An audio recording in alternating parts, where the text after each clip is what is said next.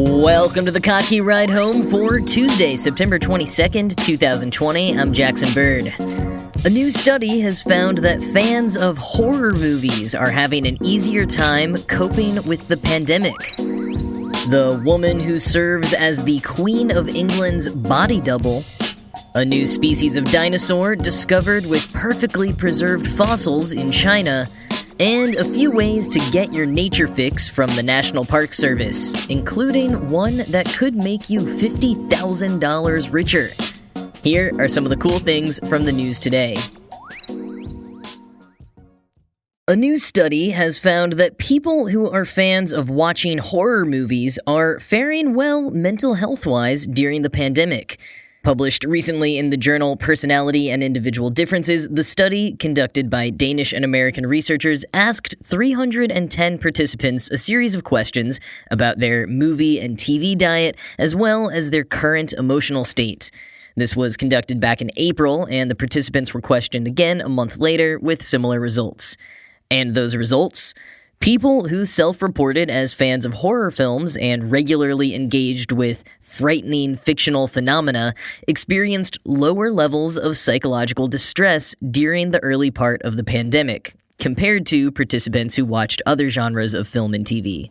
The researchers also categorized some of the participants into fans of a preppers genre, those who enjoyed films with zombies, alien invasions, and apocalyptic or post apocalyptic scenarios. And those participants reported feeling fewer disruptions to their life by the pandemic and feeling more mentally prepared for it overall. The researchers also had the participants rate themselves on the morbid curiosity scale, which is a real thing I will link to in the show notes in case you want to take it for yourself. It asks you questions like if you'd ever consider watching an autopsy, if you were interested generally in the supernatural, and if you would be curious to witness various violent events if you lived in different eras throughout history. And once again, the participants who rated higher on the morbid curiosity scale were more comfortable with the current pandemic. They reported having more positive experiences since it began and had no issue watching pandemic themed movies even while living through the real thing. Quoting from the research paper, Although most people go into a scary movie with the intention of being entertained rather than learning something, scary movies present ample learning opportunities. Fiction allows the audience to explore an imagined version of the world at very little cost. Through fiction, people can learn how to escape dangerous predators, navigate novel social situations, and practice their mind reading and emotion regulation skills. One reason that horror use may correlate with less psychological distress is that horror fiction allows its audiences to practice grappling with negative emotions in a safe setting. Experiencing negative emotions in a safe setting, such as during a horror film, might help individuals hone strategies for dealing with fear and more calmly deal with fear eliciting situations in real life. End quote. And so, those people who regularly engage with horror may feel less a sense of shock, having thought through similar scenarios before. They may even be curious to learn what this situation is really like, even if at the same time they're experiencing personal hardships. And quoting Vice, what lead author Coltan Scrivner isn't sure about, at least not yet, is whether, say, forcing ourselves to sit through all of the Annabelle movies tonight would help us feel any better going forward. Assuming the causation flows from watching horror movies to becoming more resilient, it may depend on the mechanism by which this happens. For example, if the primary mechanism is practicing emotion regulation and learning to deal with fear and anxiety, it's possible that could help, he said. Of course, if someone hates horror movies, it may simply make it worse. If emotion regulation skills are what are being improved and helping people deal with the pandemic, it may also be best to watch movies that are scary to you, not movies that are considered the scariest in general. If this is how it works, the whole point would be for you to learn to accept feeling afraid or anxious and learn how to overcome that feeling. End quote. So I'm not saying to go watch Contagion tonight, but I'm also not not saying it.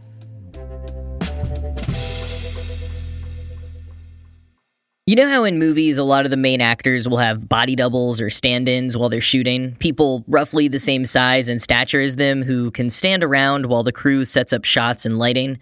Perhaps the most famous example represented in pop culture is Martin Freeman and Joanna Page's characters in Love Actually, the two who are working as stand ins for a few sex scenes in a film. But in a merging of reality and fiction, it turns out that the Queen of England has a stand in as well for many of her public events. Every public event the Queen makes is highly rehearsed, down to the very last detail.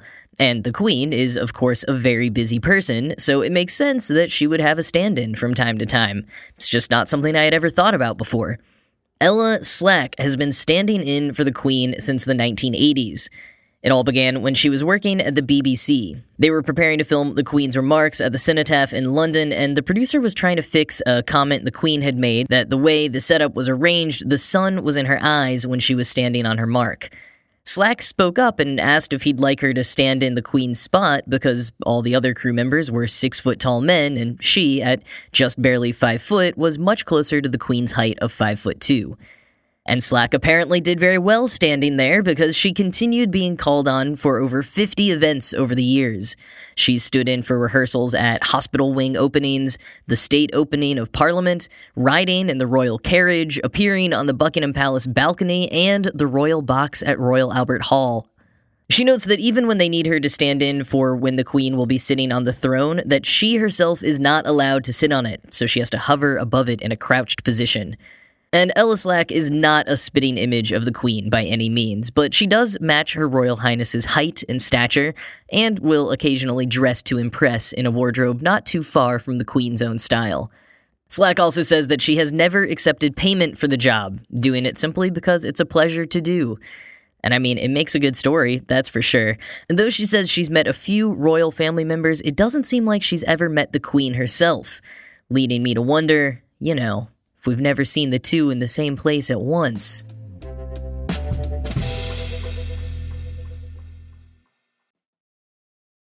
A new dinosaur species has been discovered in China. Two complete fossilized specimens were found in Liaoning in northeast China, preserved for 125 million years in the Lujiatun beds, which are in the Yixian Formation. It's believed that the two dinosaurs, named Changmiania liaoningensis, meaning eternal sleeper from Liaoning, were trapped by a volcanic eruption, being immediately covered in a fine sediment while they were resting. Quoting All That's Interesting, paleontologist Pascal Godefroit of the Royal Belgian Institute of Natural Sciences explained that the dinosaurs are the most primitive ornithopod dinosaur to date, Ornithopods are herbivorous dinosaurs that can walk on two legs. These creatures had tails, shovel shaped snouts, were about four feet long, and had very powerful legs, suggesting that they ran quickly and walked upright.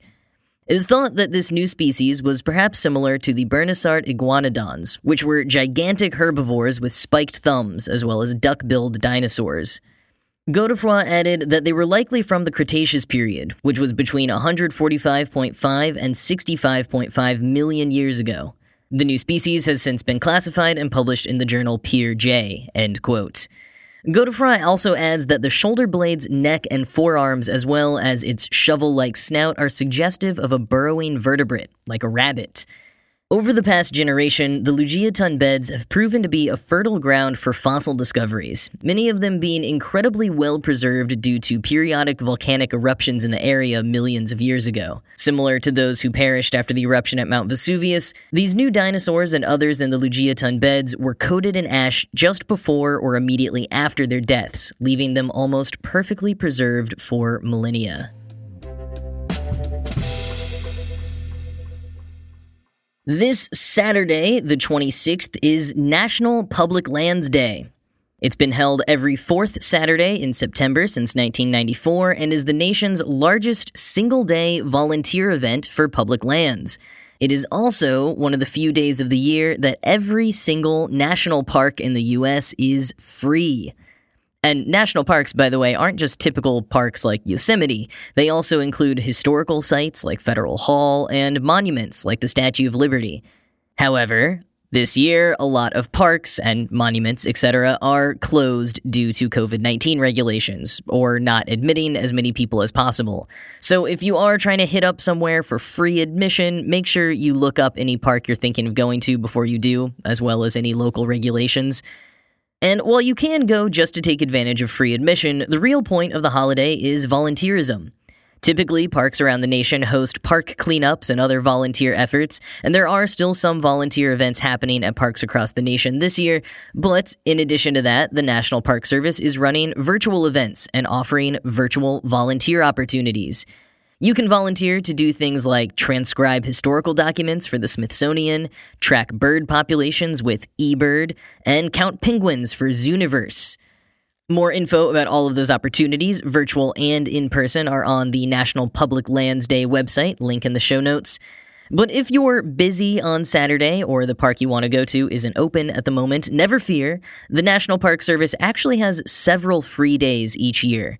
The last one for 2020 will be Veterans Day on November 11th, but they'll most likely also waive entrance fees next year on Martin Luther King Jr. Day and a few others throughout the year.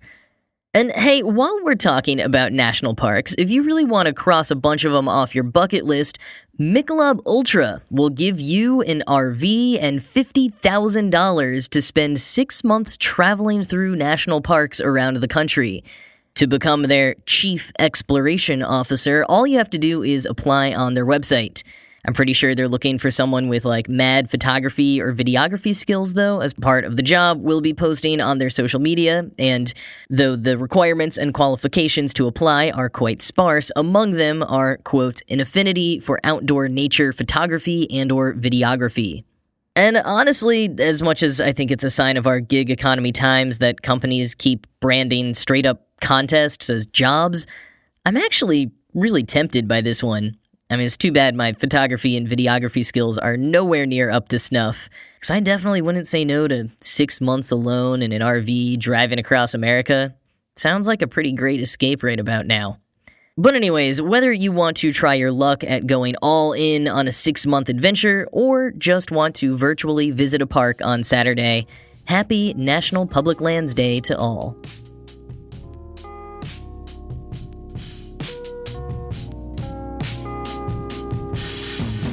So, in case you haven't gone to kottke.org yet today, Jason posted a photography series from the Yakutia Republic in Russia, and the photos are totally captivating. But I wanted to mention it because Yakutia is where that completely preserved Ice Age era cave bear was found that I talked about last week pretty much any cool discoveries from that era that are well preserved in permafrost are being found in Yakutia. So the photo series is an interesting look at what life is actually like in that area, outside of paleontological digs. So go check it out on the blog, but that is it from me for today. I am gonna go watch Contagion and see if it'll be a cure for my lockdown anxiety. I hope you are having a good day, whatever you're doing, and I will talk to you again tomorrow.